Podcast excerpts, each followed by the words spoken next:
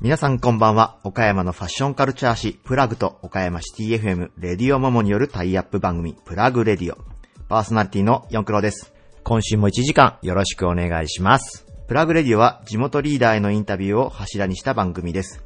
雑誌プラグの中にバリアスリーダーという連載企画があり、迷子たくさんの地元経営者や政治家をはじめとしたリーダーの皆さんに、プラグからの質問に答えていただくという紙面を展開しています。そして現在はリーダーの皆さんにいただいたお答えを紙面に、より詳しい内容をこのプラグレディオで放送させていただくという雑誌とラジオの連動企画となっています。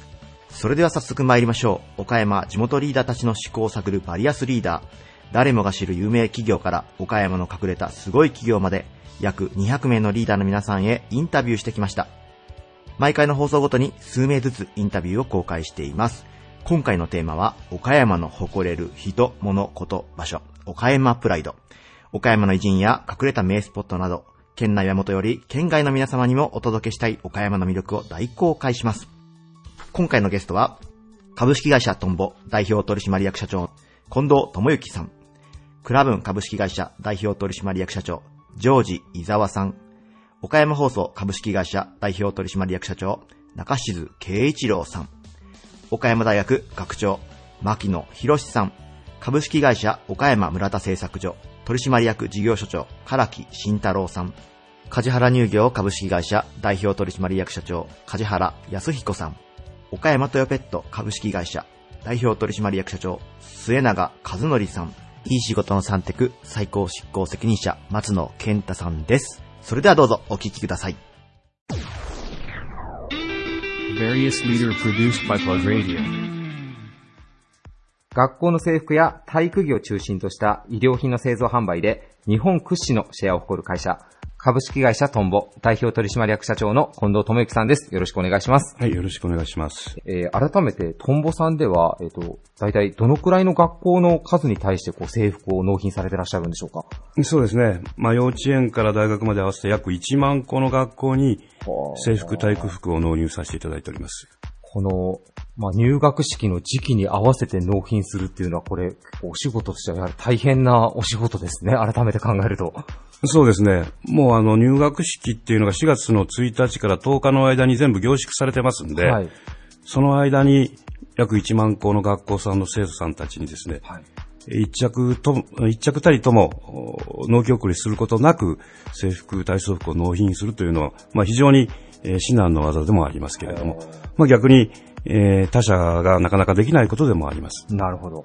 えー岡山県はあの学生服の産地としても、えー全国に有名ですが、えーその中でも、えートップのシェアを誇るトンボの近藤社長に今回のテーマについて、えー早速お伺いしたいと思います。はい。岡山が誇るべき人、物、こと、場所、えー岡山プライド、えー近藤社長は何を挙げていただけますでしょうか？はい。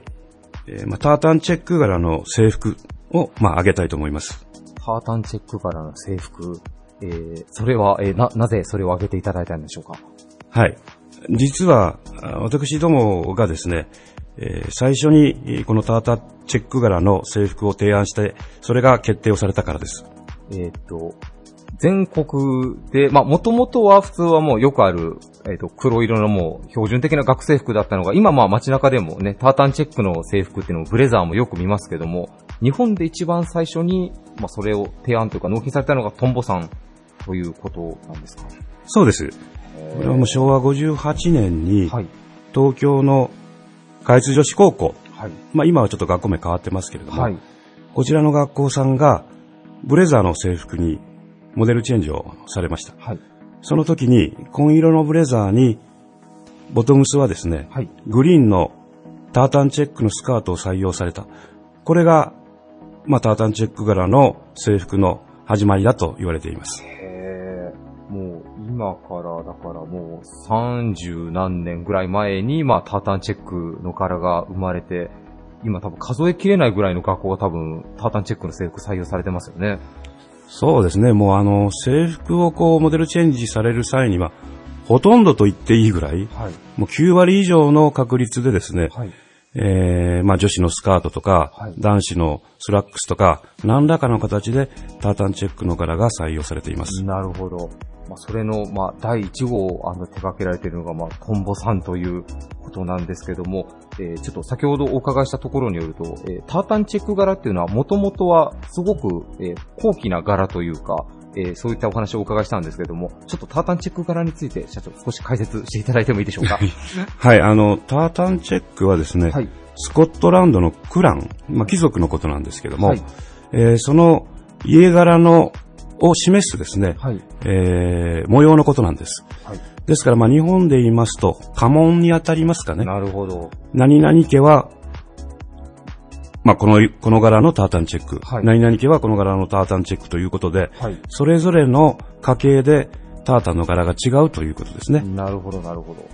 えー先ほど僕もちょっと社長に教えていただいてかなり勉強になったんですけど、まあ、タータンチェックっていうのはそれだけかなりまあ高貴な柄ということで、で、さらになんかそのオフィシャルのタータンチェック柄があるということで、例えばあの、ダイアナ妃のタータンチェック柄があったりとか、ニューヨークシティのあの、オフィシャルのタータンチェック柄があったりとか、まあそういったのを皆さん専門の機関になんか登録されてるみたいですね、タータンチェック柄っていうのは。うんそうですね。あの、スコットランドの登記所、レジスターというところに、えー登記をされてまして、はい。えーそれについてはですね、はい。えー同じものをお作ることができないというふうになっております。なるほど。あの、イギリスのおエリザベス女王をはじめ、えー皇室の方々は、それぞれにタータンの柄をお持ちですし、はい。また、エリザベス女王は在何十周年ごとに、えータータンの柄を、えー何十周年ごとに違った柄を、また、あの、お出しも出してるみたいでございます。えー、なんかこう、単にタータンチェック柄といっても、ひょっとしたらよくよく柄を見ていったら、それが何かこう、ステータスだったり、まあ、特別なアイデンティティを持っている柄であるってこともあるってことですね、本当に。そうですね。えそして、えー実はあの、トンボさんの方ではあの、140周年の年に、えー先ほどのレジスターに、えーオリジナルのタータンチェック柄を、あの、申請されて、あの、登録をされているというふうにお伺いしたんですけども、はい。はいあの、140周年ということで、140アニバーサリータータンということで、はい。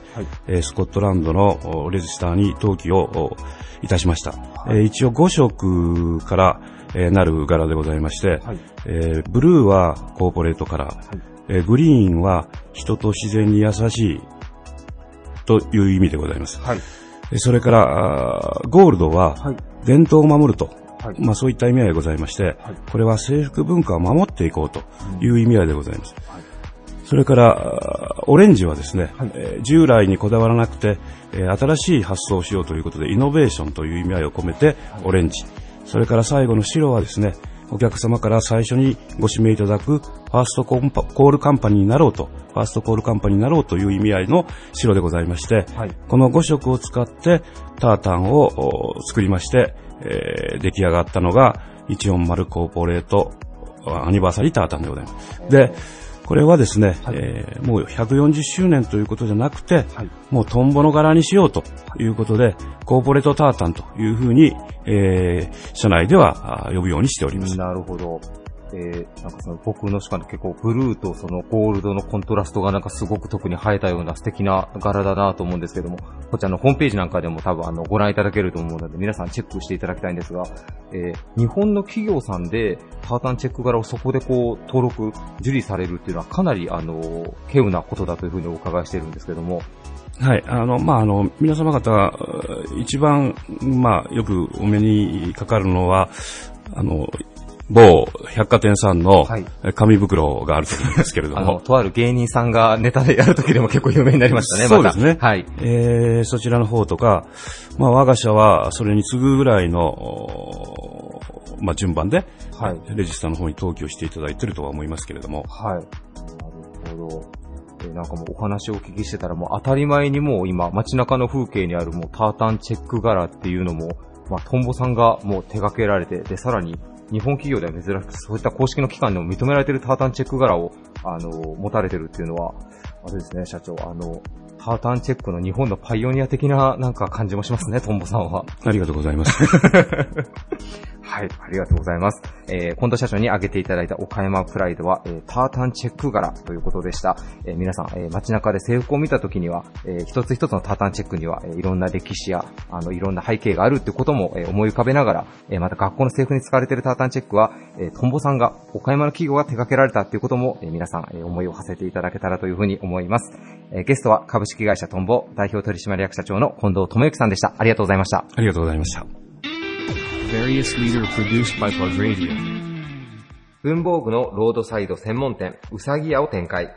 備前、備中、ビンゴ、三備地区の事務所にオフィス革命を提案する企業、クラブン株式会社代表取締役社長のジョージ伊沢さんです。よろしくお願いします。倉敷の商工会議所の副会頭も務められているジョージ伊沢さんに、今回のテーマについて早速、お聞きしたいと思います。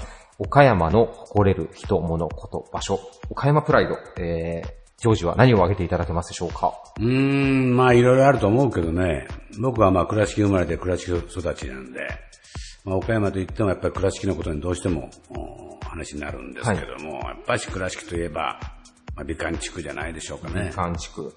先ほどお伺いしたところによると、実は、ジョージはち幼い時は、美観地区の本当中ぐらいで育ったっていう環境だったというふうに。大原美術館のね、はい。西200メーターのところで生まれて、はい。18まで、高校3年生までそこで育って、はい。だから美観地区を通って学校に、だから通学路だったんですよ、そうん。の頃は。全く人もいなくて、は今はもう覚醒の間で、すごい年間350万人の観光客が来るぐらいで、もう覚醒の間ですけども、その頃はまあ全然、ちょうどあの、ディスカバージャパンでね、はい。のアンアンノヌン族が、はい。あの、一挙に来だして、それからび行楽地になったということであって、でもまあ、あの辺りの大原美術館の横の新経園だとかね、はい。もちろん大原美術館の中でとか、小学校の頃遊んでましたからね。え 何のエログレかも何もわからずに。ー、受胎告知ってね、有名な絵もありますしね、大原美術館は。もうそういうことでね、もう身近でもあるし、ところが、今言ったディスカバージャパンでどんどんこう、はい倉敷が変わっていってね、今は、この間の東京でも、全国の1000の町で、31番目の魅力ある町が倉敷ということでね、大変あの嬉しかったんですけども。で、なんかなと思ったらやっぱり美観地区でしょうね。まあ、いろいろいいものがありますよ。はい。いいものがあるけども、美観地区が倉敷を、または岡山をね、代表する、うんとこじゃないでしょうかね。もうあの、なんとも言えない風情がある景観そうがやっぱり魅ね力、的昼もいいけどね、僕毎朝、あの、よく自転車でね、美観地区を走ったりする。おー。で、夜はまあ、これにその有名な旅館があるんで、あありますね夜飲んで、この川辺をね、歩いて帰るときなんかも、もう何十年も前からそこに住んでた僕だけども、はい。ええなぁ、ええなぁと、感動しますよ。もうあの、ジョージの幼い時からもうあの街並みっていうのはもうほとんどあまり変わらないそうね。ずも残ってる。ただね、何年か前にあの、電柱をね、はい。取って、はい。さらに良くなったわね。あ僕らの時電柱がずっとあったから、あ、なるほど。電線がもう通りまくって、うん。あの電柱、電線を取ったことによってね、はい。い、わゆる江戸時代、うん。またはその大正、はい。あの頃、まあ江戸時代ね、はい。あの頃の街並みがそのまま残ってるからね、余計にそのうん雰囲気が出たというか、そういう感じになりましたね。でも今お話聞いたら、なんかあの、電柱があった時はあった時でなんかちょっと変わった風情もありそうな感じもしますけどね。いやいやいや、もうそれはもうなくなってね、の方がもう圧倒全的然雰囲に。気、圧倒的に、弾道がこうあったりしてね、はいはいはいポッポッポッと。うんこれいいよ、夜もいい、朝もいい、けん結構いい。はまあ、外人の観光客がよく散歩してますけどね、い。はい。夜が一番いいかな。えうんー雰囲気出るわ。なんかこう、聖地巡礼っていう言葉が、まあ最近よく使われますけど、映画のロケ地なんかでもやっぱよく使われてますもんね。よく使われてるよね。江戸時代のロケの時なんかはね、あの、土土を撒いてね。はいはい。土をやった撒いてみたい。ああえて下に土を撒いて。土を撒いて。片付け大変そうあの本町とかあの東町のところでね。はい。はい。でもまあそのぐらい、あの江戸時代でもおかしくない。うんもちろんその大正、お昭和、初期、はい十分。いろんなあのテレビとか映画ね、ロケが多いですよ。はい。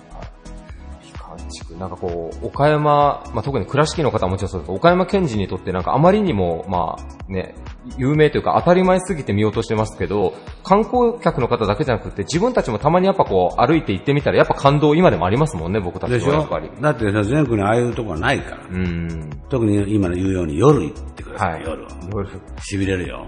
痺れる。はぁーとな思うね。なんかこう、情緒ある飲み屋さんとかもね、たくさんありますしねね。確かに。最近あの、居酒屋なんか多なったけども、まあ昔からある旅館ね、はいがあの、いい料理出すし、はい雰囲気もいいし、はい。まあ、ちょっと他に全国にないんじゃないかな。まあないことはないんだろうけども、うん。いいと思いますね。なるほど。あの、幼い時にあそこでこう遊ばれてたじゃないですか。うんあのちょっと前の話に戻るんですけど、当時はやっぱそこで生活してる人たちだけが周りにもう住んでいらっしゃっただけっていうことなんです今はね、だいぶ少なくなってるわね。でも今でも、今でに住んでる人ももちろんおりますよ。はい。だけど、今はどんどんと出ていって、それを貸して、えー県外とか、まあ、倉敷以外の人がそこで借りて商売してると。ああの街並みを生かしてあ、ね。なるほど。いうのがあって、ややこしくなってるんだけども、当時はもっと多くの人が住んでましたよ。当然。えーまあでもね、外側はあまり変わってはない変わってないから、すごいことですね。あれがもう何十年もずっと保存されてる。だから、伝統建造物保存地区ということになってるからね、はい勝手に続けないわけよ。うん。外観をね。はい。中はまあそれなりに変えてもいいんだけど、外は変えれないからね。はい。それがまあ倉敷の、また岡山の資産になってるのは間違いないよね。なんかこう、守るべきものとこう変えていかないといけないものっていうのがありますけど、やっぱそういう規制を設けておくことで、京都じゃないですけど、やっぱりね、街の魅力を保つっていう意味では大事かもしれないですね。そうね、やっぱりその、どういうか、インフラはね、インフラはインフラだけのもんだけども、まあそれもしっかり大事だわね。うん。まあ、あえて言うと、インフラはインフラなんだけども、倉敷の人が他県から来る人たちに対する、その、いわゆるおもてなしのね、はい。それはどうなのかなと。うん。これに、えーまだまだいろいろと問題があるかもわかりませんけどね。例えば外人に対するその対応。ああ、なるほど。お店の、まあ、英語をはい喋るだとか、はい英語の表示だとか、うんまあ、英語だけじゃなくて中国語とか韓国語とか、まあ、いろんな格好で、それがまだ完全ではないでしょうね。なるほど。もうちょっと国際化はしきれてないかなってことですかね、ね観光地として。でもね、今言った住んでる人はね、まあ、たくさん来るのがね、もうええんちゃうんかと。静かに暮らしたい。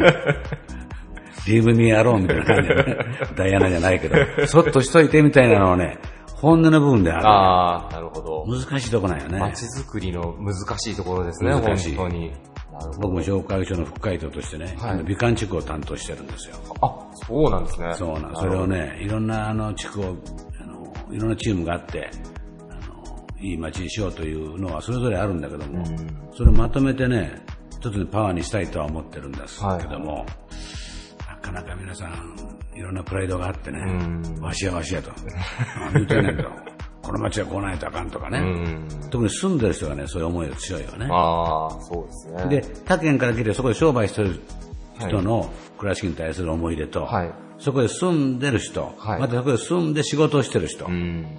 商売してる人、いろんなパターンがあって、はいそれぞれやっぱり思いが違うんよね。なるほど。それを一つにまとめるのは大変難しいんだけども、今それをやりかけてるというか、今1年目なんで、うん。ヒアリングをどっとこう、ああ、なるほど。それ来も年あたりから、こない思いまんねんけど、どうでっしゃろみたいな話をせないかんかなと思ってるんですけどね。いや、でも、あそこで生まれ育った、こう、ジョージが言って回るからっていうので、皆さん、こうね、コンセンサスが形成されていくような気もしますけどね、やっぱり。そういう、まあ、それは売りになりますけどね。僕もここへ住んで、売気になる。りは売りになります。だって同じやと。同じチームですよと。ね。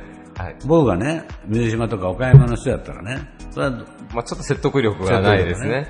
僕もこの町に生まれて育って好きなんやと。はいいい町にしたいと。だいぶ変わったと。でも、この町をもっとね、ブラッシュアップしてね、いい町にしたい。そのためにみんなの力を集結してね、いうのは言いやすいよね。そうですね。事実やから。はい。美術館200メーター。200メーター西。そうね文化の匂いがプンプンしてるでしょ。してない？いや、あの、あ、これラジオね。ラジオです残念やね。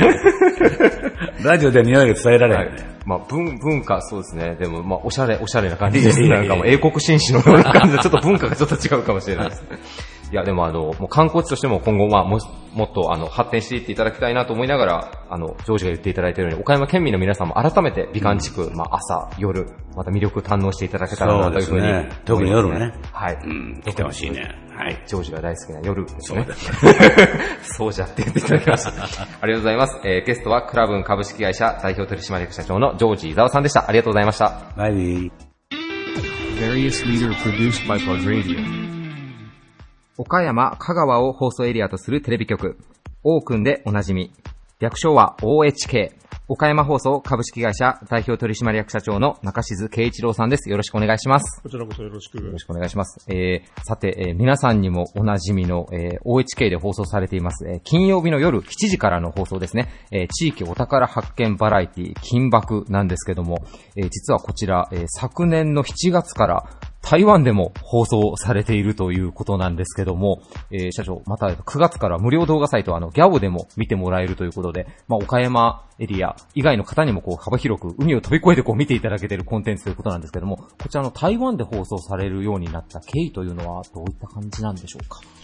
これあの、東京で行われているティフコムっていう、あの、ある種のね、海外に対する番組販売のそういう、えー展示会がありまして、はい。そこに岡山放送は、えー周辺の局と合わせてですね、そこの展示会のブースに金箔などをですね、えー出展しました。そこでまあ台湾のケーブルテレビ局の方がお見えになって、で、金箔を見てですね、まあこれは台湾でも使えるよとはいいう多分判断をされたんでしょう。それであの、えー金箔をですね、向こうの方で購入していただきまして、そういう経緯があります。こう、まあ、インバウンドの、まあ、重要性というのが言われてもかなり経ちますけども、あの、台湾というのはね、かなり親日の国としてもまあ有名ですし、あの、岡山への観光客もまあ年々増えているというようなことも言われてますけども、この金箔が岡山の観光客増加に多分かなり役立っているんじゃないでしょうか、あちらの方でも。ね、あの、矢野南も含めてね、非常に明るく笑顔でね、はい。えーこの地域の、まあ、お宝をですね、まあ、アピールしてますので、まあ、ぜひそのね、お宝に関心を持って、はいあの、岡山、香川に来てもらえると大変助かるっていうかね、はい。ありがたいことだと思っています。はい、ありがとうございます。えーでは、えー中静社長に今回のテーマについてお伺いしていきたいと思います。岡山が誇るべき人物、こと、場所、岡山プライド。えー社長は何を挙げていただけますでしょうか？うーん、私が考えるのはね、やはりこの、神々しいほど美しい瀬戸内海。はいこれがですね、やはり、岡山の誇れる、非常にね、アピール材料だと思っています。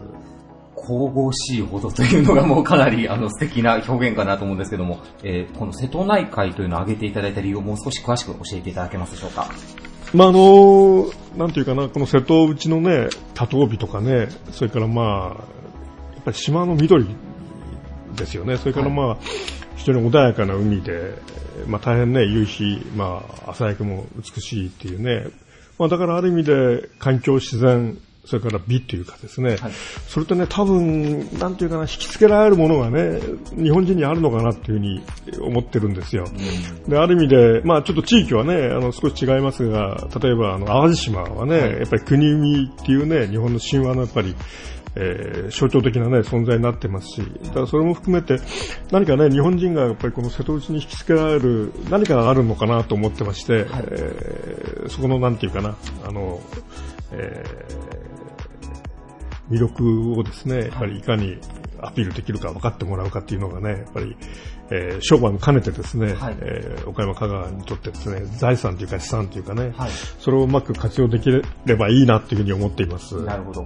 えーちなみに社長、えーお生まれはどちらになられるんでしょうか？私はあの、新潟の出身でして、はい。えーちょうどあの、なんていうかな、海は荒海、向こうは角っていうね、あの、これ、すぐ近くで生まれ育にしました。はい。まあ、あの、荒海のね、日本海を見てるえー自分にとってはですね、はい。この、海はですね、やっぱりものすごく、まあ、神々しい美しさというかね、非常にやっぱり、ショックを受けましてですね、はいこんなにいいところがあると。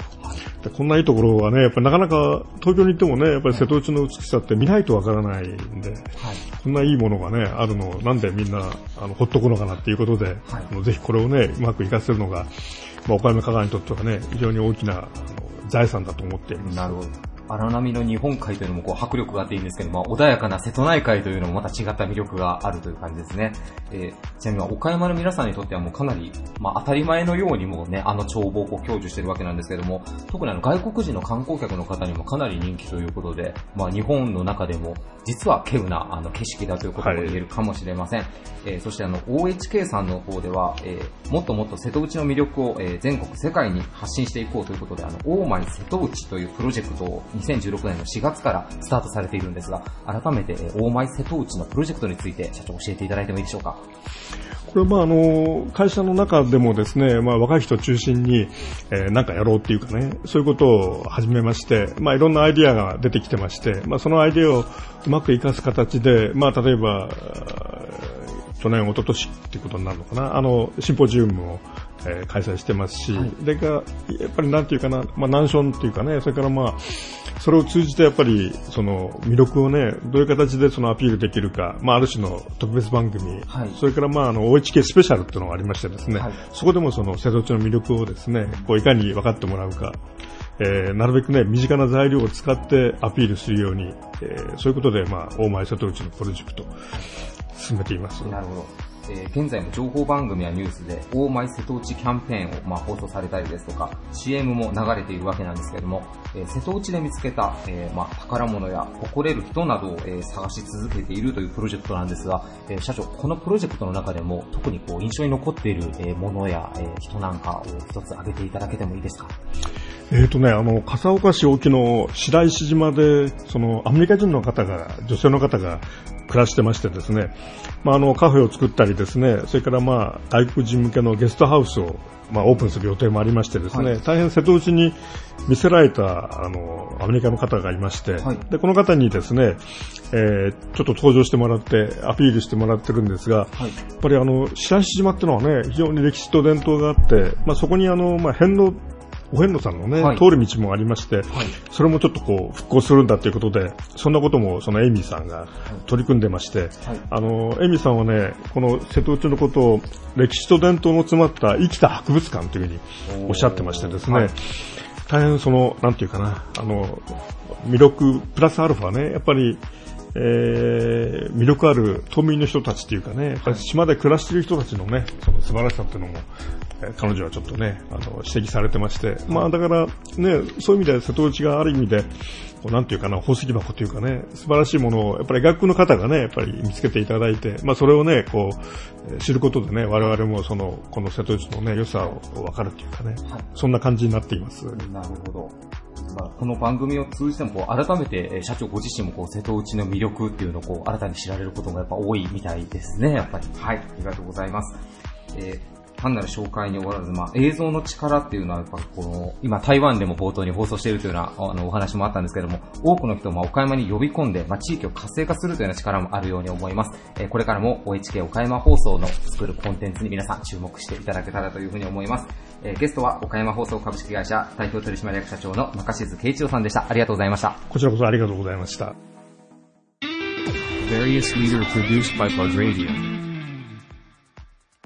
国際的な研究、教育拠点として社会に貢献できるミノニロ学徒を目指す国立総合大学、岡山大学学長の牧野博文さんです。よろしくお願いします。よろしくお願いします。お願いします。えー、学長には早速テーマについてお伺いしたいと思います。岡山が誇るべき人物こと場所、岡山プライド。えー、学長は何を挙げていただけますでしょうか？うーん。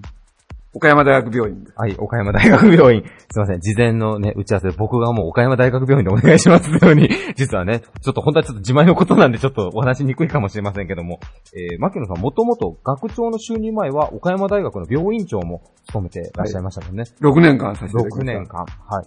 えーあの、岡山はその医療先進権というか医療が進んでいるということで、まあ、これ多くの県民が認識はしているとは思うんですけども、僕たちその医療に詳しくない人間は、何がどうすごいのっていうのは実は結構、まあ、説明ができないことも多くてですね、まあ、牧野学長から見て、なぜこう、岡山大学病院、岡山の医療が進んでるっていうのは、こう、なんかこう、もう少し肉付けして、どういうふうにご説明したら分かりやすいですかね。そうですね。あの、我々の大学病院の中の合言葉に、あなたのそばに先進医療という言葉がありまして、はいまあ、岡山大学病院に来れば、誰でも最先端の医療を受けれるという、はいそれがまあ、岡山大学病院の合言葉です。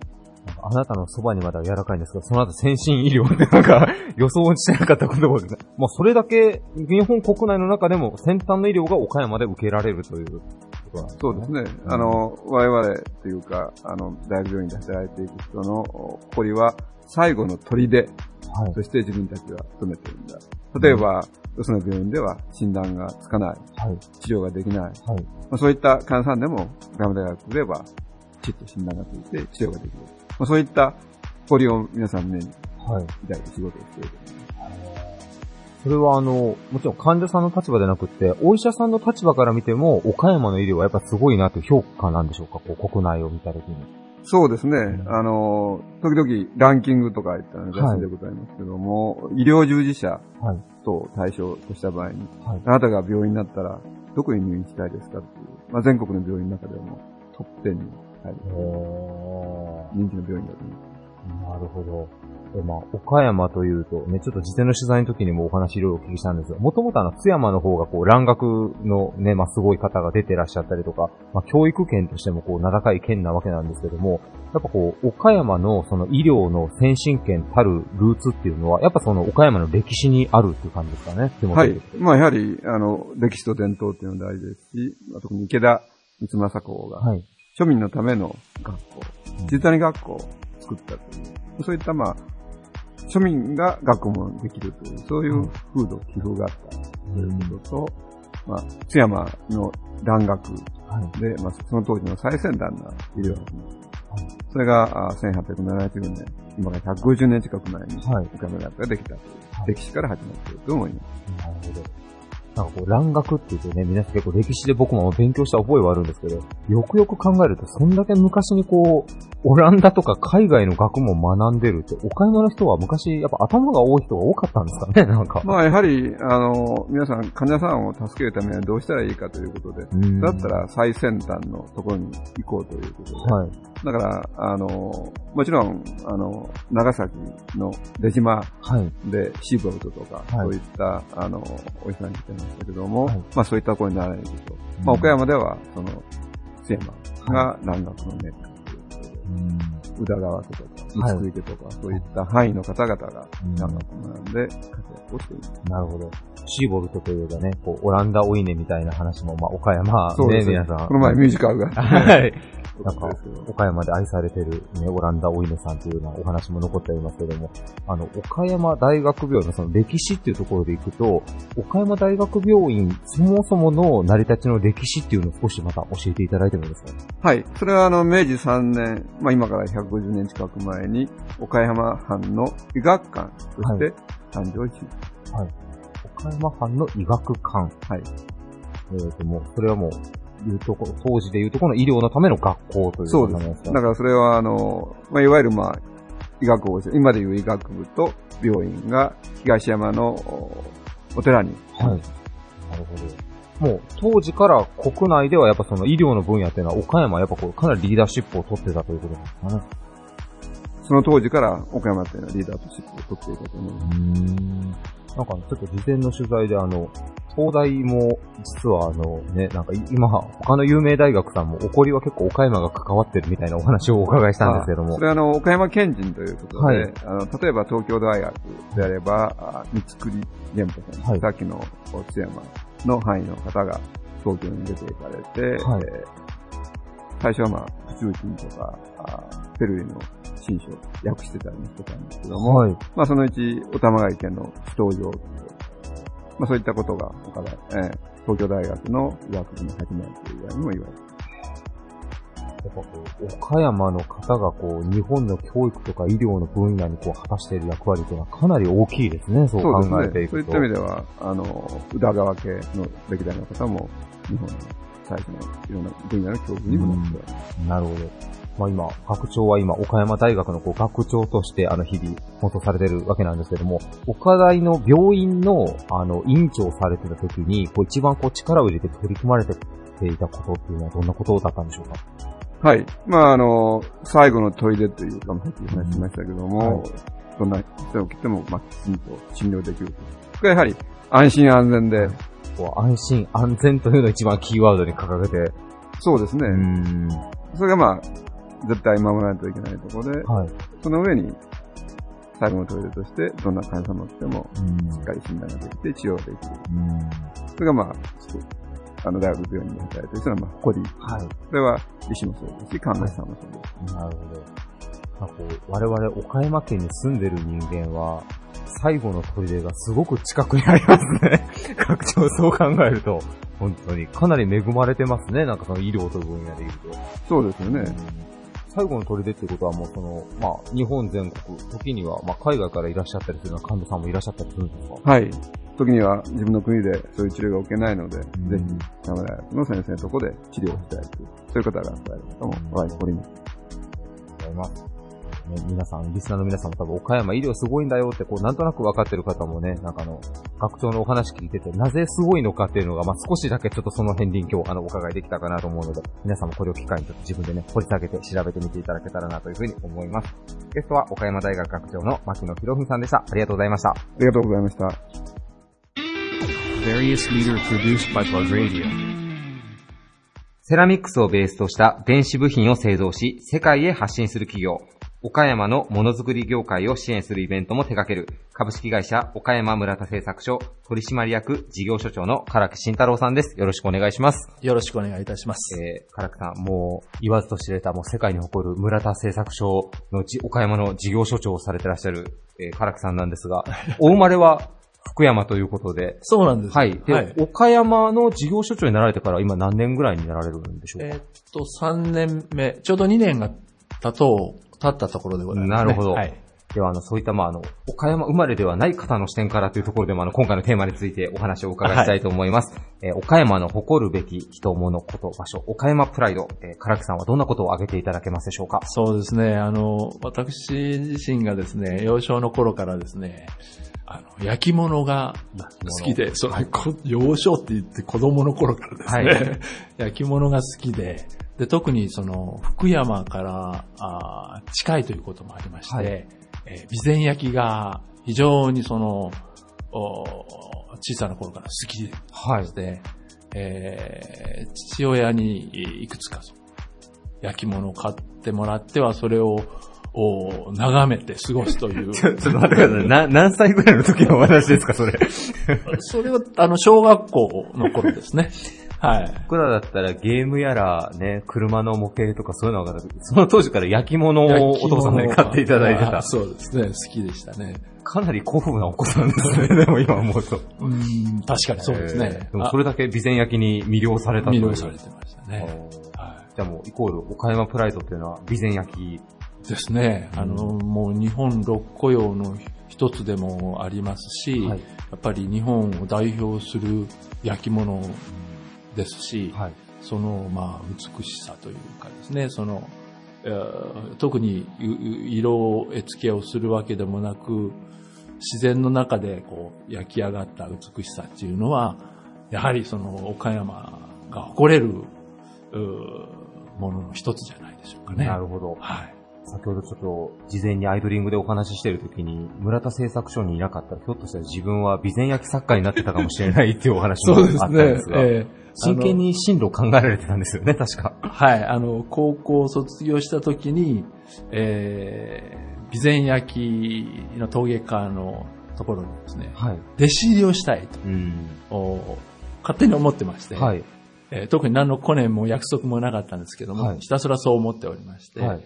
で、高校のお当時の担任の先生にですね、えー卒業したら備前焼きの陶芸家に弟子入りしたい。はい。紹介してくれと。はい。と、あの、お願いをして、えーおりましたとはい。えーその担任の先生は、いややはり専門知識がないと陶芸家も務まらないぞと、はい。お説得されて、えー大学へ進学することになりました、はい。で、名古屋の工業大学にセラミックスを専門に、えー扱う学科がありまして、そこにえー入学して、まあ4年間過ごしてるうちに、まあ名古屋でいろんなこう、楽しい、えーことも覚えましてですね。なるほどはい少しちょっと陶芸家になる、その思いがちょっと薄れてしまう。なるほど。ただそのセラミックスをベースとしした知識っていうものを活かしたいということもございまして、はい。あの、今のこのお村田製作所に入社して、えそしてまあ岡山に赴任して今、あこういう形で事業所長をやらせていただいているという、な あの、経緯なるほど。何かこう、幼少期に思い描いてた備前焼きがこう、また岡山にこう、紐付けてくれたのかあそうですねなっていう感じはしますね。はい、それはおっしゃる通りで。で、また、あの、従業員の中にですね、その陶芸家を、あの、インベでやっていらっしゃる奥さんがいらっしゃいましてね。はい。で、そのご主人に玄関を飾る陶芸の、まあ、モチーフにしたモニュメントみたいなものを作ってもらって、へーはいあの事業所の中にもその備前焼きの雰囲気をえー少しでも出していけたらとなるほど。いうふうに思ってなるほど。未だに唐木さんでもなんか機会があれば作家になりたいなっていうのはちょっとくすぐってたりするんですか？そうですね。その、未だにというより、その高校時代のその、お選択が間違ってたんではないかと。事業所長まで上り詰めて絶対間違ってないでしょ。ひょっとして、その、陶芸家としてですね、はい名を馳せてたんではないかという妄想がですね、未だにございなまして。るほど、なるほど。逆にこうずっと岡山にいると、備前焼きって何かこう、もちろんまあ、高尚なものであり、まあ、はい身近な雑器でもあって、誇るべきものだっていう認識はあるんですけど、岡山の人意外にそこの魅力をしっかり語れるかっていうと、なかなかまあ少ないような気がしていて、あ唐木さんが思うこう、備前焼きの魅力ってもう少しちょっと教えていただけますか？そうですね。やはりあの、うー器自身にその絵付けもしていないですし、はい。えー特に上薬を塗るわけでもなくうん。て、えー土に、その、まあ、あの、まあ、ひだすきのようにその縄をかけて、えーその形をお器に焼き付けるようなうん。ものがありますけども、はい。基本はその、お釜の中で舞い上がる灰が飛び散って、それが美しい模様になるという、その、あくまでその、自然の中で偶然に出来上がるその美しさっていうのが、まあ焼き物自身のはいその良さでもありますけども、特に備前焼きは、はいそこの素朴さがですね、はい。素晴らしいと、ああの理解していただけるかどうかよくわからないんですけど。なるほど。唐木さんあれですね、備前焼きのなんかもう、あの、啓発の大使みたいな感じで。あもうぜぜひ、あの、お話しいただいても ちょっ。とあの、これを誰かが聞いていただけるならば、そうしていただきたい。あの、岡山村田製作所さん、まあ、岡山のものづくりを応援するってことで、まあ、いろんなイベントだったりとかですね、あの、期間限定の施設なんかも開設されてたことがあるんですけども、ええひょっとしたら今後何かこう、備前焼きと村田製作所で何かコラボレーションみたいなこともあるかもしれないそうですね。はい。知り合いも、あの、できましたので、陶芸家の、えぜひ、あの、コラボして、いろんな企画を今後、お進めていきたいなと考えております。ありがとうございます。はいもうあの、ものづくりのプロフェッショナルの唐木さん、まあ、挙げていただいた岡山の備前焼きということでした。えー皆さんもこの機会にまた備前焼きの魅力、えーご自分でもどんどん調べて深めていただけたらなというふうに思います。えー今回のゲストは株式会社岡山村田製作所取締役事業所長の唐木慎太郎さんでした。ありがとうございました。あ、ありがとうございました。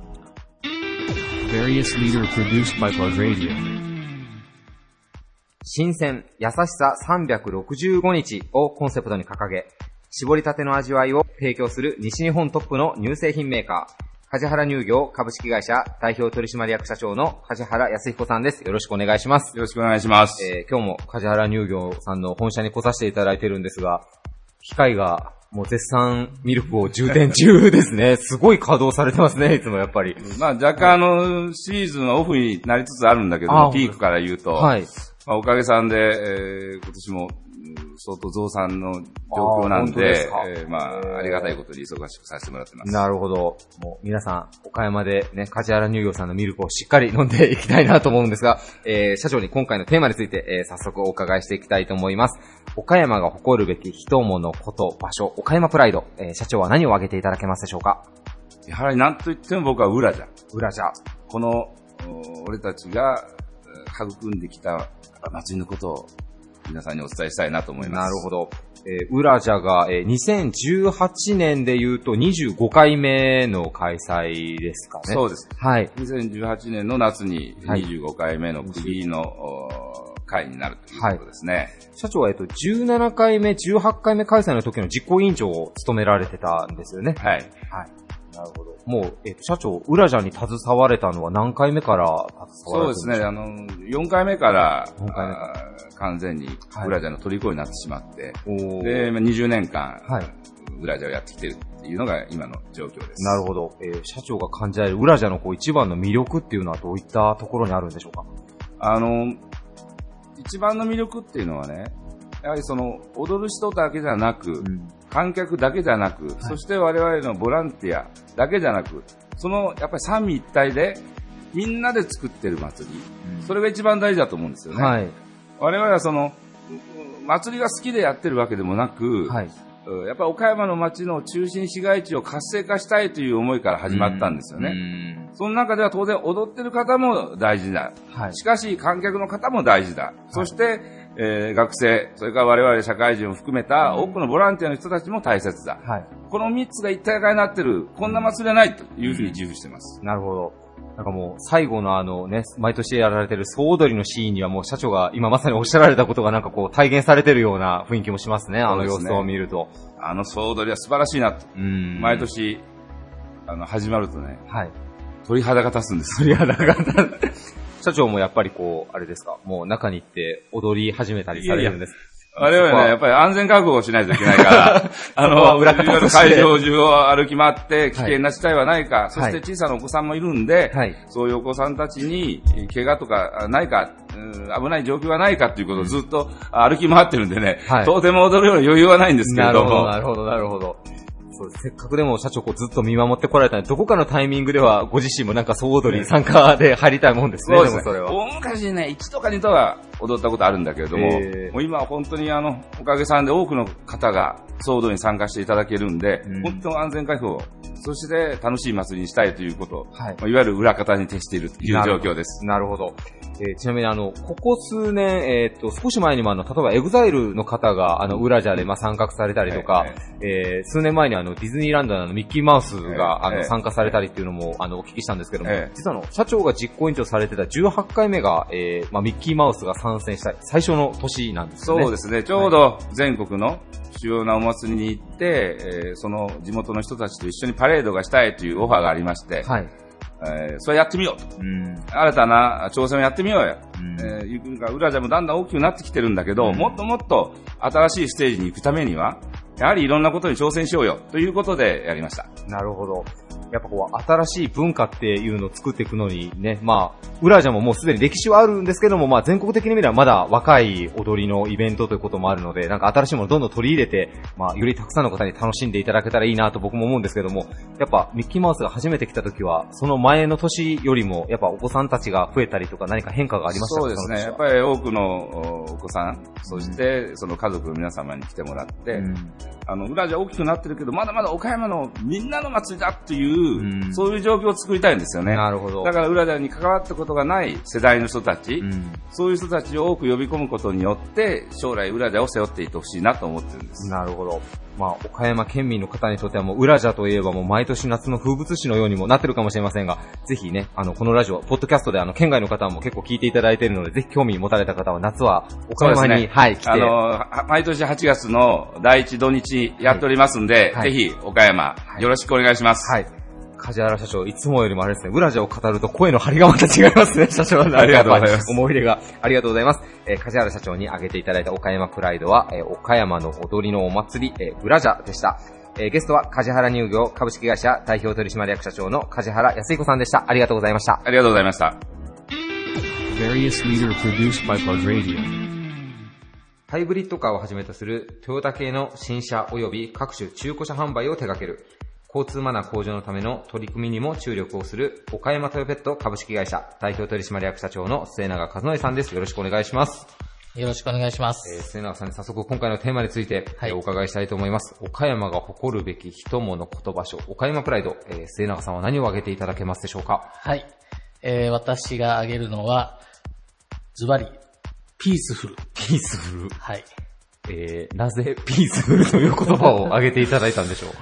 そうですね。まあ、あの、岡山住まれている方は皆さん、あの、理解していただけると思うんですけど、はい非常にやはり、あの、台風も、えー少なく、地震も少ない、また、山、海、川、すべてにおいての、その、美味しいもの、楽しめるもの、はい。すごい充実した街なんだなと。うん。まさにこれこそピースフル。なるほど。幸せいっぱいな街だなとなるほど。思ってます。あの、先生、お仕事柄、あの、かなりね、全国津々浦々ご出張も多いと思うんですけども、はいやっぱいろんな地域に行かれても、やっぱもう、最終的には今日、やっぱ岡山がピースフルでいい街だなっていう感じですか、やっぱり。そうですね。あの、本当に恵まれてる街だなと思うのが、もう車でちょっと行ったら、大自然にも触れられるとこもあれば、はい。まあ、街中入っても非常に都会的なとこもあるし、うん。いろんな面が見れるのが岡山なのかなと思ってますね。なるほど。はい。今、末永さん、ちょっとピースフルという言葉でちょっとこう思い出したんですけど、まあ、はいトヨペットさんが、まあ、岡山県が、まあ、ウインカーを出す率がかなり全国でもワーストワン1の、はい。まあ、地域、全然ウインカー出さないと。そうですね。で、そこに対してのあの、まあ、啓発のはい。動画で、もう全身にこう、プチプチを巻いた人とか、はい。プチプチを巻いた車のなんかこう、街はい。のなんかかなりシュールな動画で、そういったのをこう出されてたんですけど、はい。まあ、普通は、なんかウインカー出さないとこう事故になるよとか、なんかそういう感じの、まあ、脅迫じゃないですけど、ちょっと脅しめいた啓発が多いんですけど、はい。やっぱそこら辺もピースフルなんですね、セナさん、伝え方も。なんでしょうかね。いややっぱりあの、ウインカーを出さない K1 ソワンの県の中で、だからウインカーを出さなくても安全な街ってどんなのっていうふうに考えたときに、はい。そしたらプチプチで全部置いたら 安全じゃないのっていう、まあちょっとしたピースフルうん。な感じで考えたのが、あの、プチプチ動画、プチプチによる啓発活動っていうのなるほどが生まれましたね。なるほど。いや、なんかピースフルって言葉を聞いて、そういえばトヨペットさんが発信されてるの全部ピースフルだなと思って。あのね、キャラクターのあの、もう子供たちに大人気のクマルが、まあ、交通安全教室的なこともこう各地で展開されてるみたいですけど、はいもうクマルのキャラクターもだいぶ定着しましたね、でも岡し山にまし。たね。おかげさまで。本当あの、子供たちに愛されるキャラクターというか、あ、くまる、チーンとかね。ポーズ真似してる子たちいますよねはい。いや、さらにこう、岡山のまあ一応、まあローカルのキャラクターなのに、はい筋肉マンだったりとか、はいはいあの、まあ北斗の剣とか、かなり有名どころともコラボしてるっていうのは、僕実はこれも一つ、クマルって岡山プライドの一つじゃないかなと思ったりするんですけど、そこまでコラボしてる地元キャラクターいないですよね、いないですね。僕もあのキャラクターいろいろ手に携わってる中で、地方のキャラクター見る中でも、なかなかあそこまでのね、キャラクターとコラボっていうのはないですね。あれはもう元々クマル誕生した時から、なんかこうやっていろんな、まあコラボだったりとか展開しようっていうのも最初から決めてスタートしたんですか？あのプロモーションっていうのは。そうですね。やはりそのキャラクターにみんなに愛されたり、みんなに身近に感じてもらうものって、常にやはりキャラクター自身も成長していかないと、どうしてもね、飽きられるっていうか、愛されなくなってくるんで、まあそういうのはいろんなものとコラボしながら、いろんな展開をしながら、岡山に愛されるキャラクター作りしたいなっていうので、考えましたね。2018年度も何かこう、また新たななんか展開があったりするんでしょうか、クマルは。そうですね。今ちょうどあの、桃太郎と一緒に、えー、くまるが桃太郎に変してね、今はい交通安全教室とやってますから、はいまあその辺の展開をさらなる上げ、なんかちょっとね、うんまた違う展開やっていきたいなと思ってます。なるほど。はい。えー実は今日、末永さん、スーツにあの、社員証が普通つくところにね、はいクマルのピンバッジをつけてる社員さんがトヨペットに来るとすごく多いんですけど、はいまあ、社員さんも皆さんやっぱこう、クマルっていうのはなんかこう、一つ共通のアイコンというかもう、社内でも定着してるって感じですか、やっぱり？そうですね。やっぱりあの、岡山というペット、イコールクマルみたいなのうんが、社員自身も思ってくれてますんで、非常に嬉しいですね。なるほど。まあ街ももうピースフルでいい街ですし、はい交通安全とかね、その辺もなんかこう、クマルさんの力も借りながら、よりピースフルな、ウインカー出さない街っていうのはちょっとあんまピースフルじゃないですか、ね、ちょっとそこだけは。そうですねは。はいいまたちょっと今後のクマルと岡山トヨペットさんの展開に注目していきたいと思います。はいえーゲストは岡山トヨペット株式会社代表取締役社長の末永和則さんでした。ありがとうございました。ありがとうございました。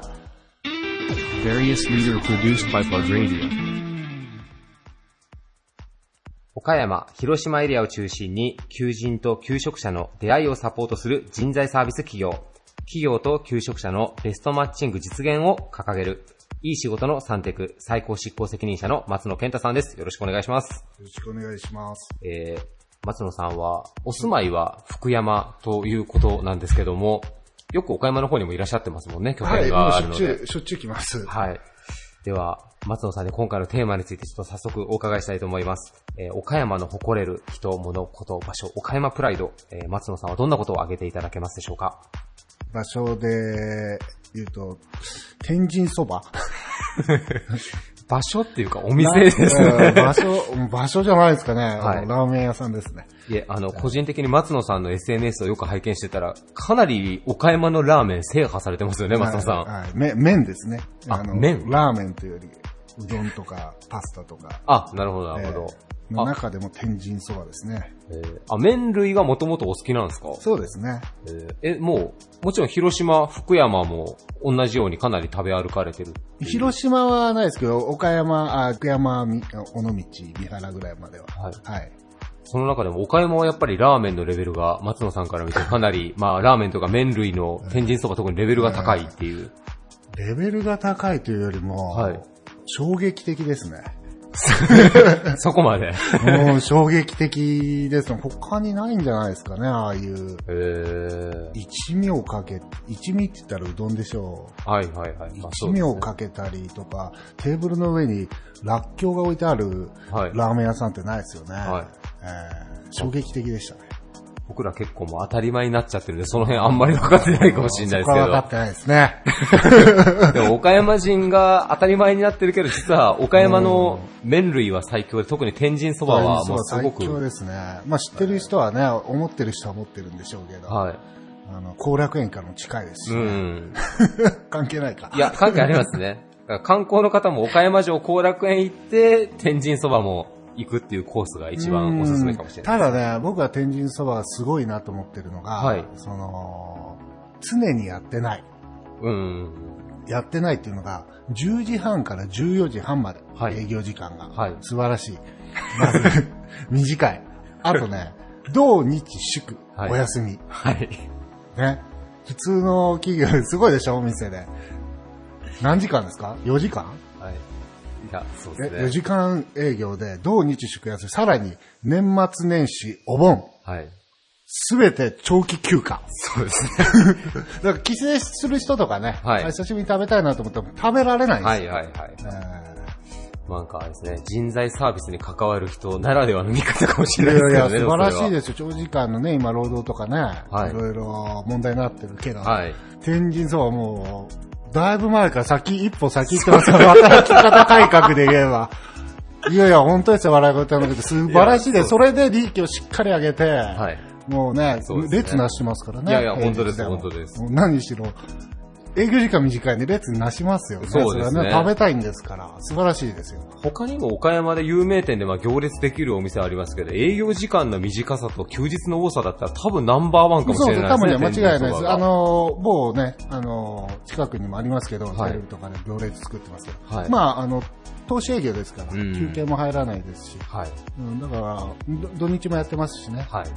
天神そばはもうしっかり、パートの方なんか正社員の方なのかわかんないですけど、はいおばさまたちも生き生きしてますよ。そうですね。ね もう、働き方改革の一番モデルケースは、天デル系の神そばにあるかもしれない。ね、安倍総理も一度ね、岡山来て、天神そばにで、あそこに、全国の最先端の働き方があそこに、そうですね。大体ほらね、飲食店さんとかってね、はいなんかほら、長労働時間長い長時間労働とかがはい、割とね、あの問題になりやすい業種でもあるじゃないですか。そうですね。そこに来てね、あの営業時間と長期休暇、素晴らしいですよ。いや、松野さんの着眼点が素晴らしいです。いや、もう裏にはね、仕込みの時間とかいろいろあるんでしょうまあまあまあまあまあそれはどこにもね、はいあるじゃないですか。はいだから、実質8時間で土日祝日お休みとかいう感じになってるんじゃないですかね、はい実質は。ありがとうございます。まさか天神そばから、こう、こうまあ働き方の話にまでなると思いませんでしたけど、ありがとうございます。皆さん、ちょっと天神そば、美味しいだけじゃなくて、ちょっとそういう目でも見たらいいかもしれないですね。お仕事のヒントにもなるかもしれません。ありがとうございます。えーゲストは、いい仕事の三テク最高執行責任者の松野健太さんでした。ありがとうございましたあり。がとうございました。Various leader produced by Plug Radio. バリアスリーダーのコーナーでした。今回も様々な岡山プライドを知ることができたと思います。番組終了後には、ポッドキャストにて番組を配信しておりますので、聞き逃された方は、ぜひ、ポッドキャストの方で番組を探してみてください。また、プラグの Facebook や Twitter などでも、更新状況をお知らせしてまいりますので、そちらもぜひチェックをよろしくお願いします。それではまた来週日曜夜9時にお会いしましょう。バイバイ。This radio produced by Okayama Premium Magazine Plug. See you next week.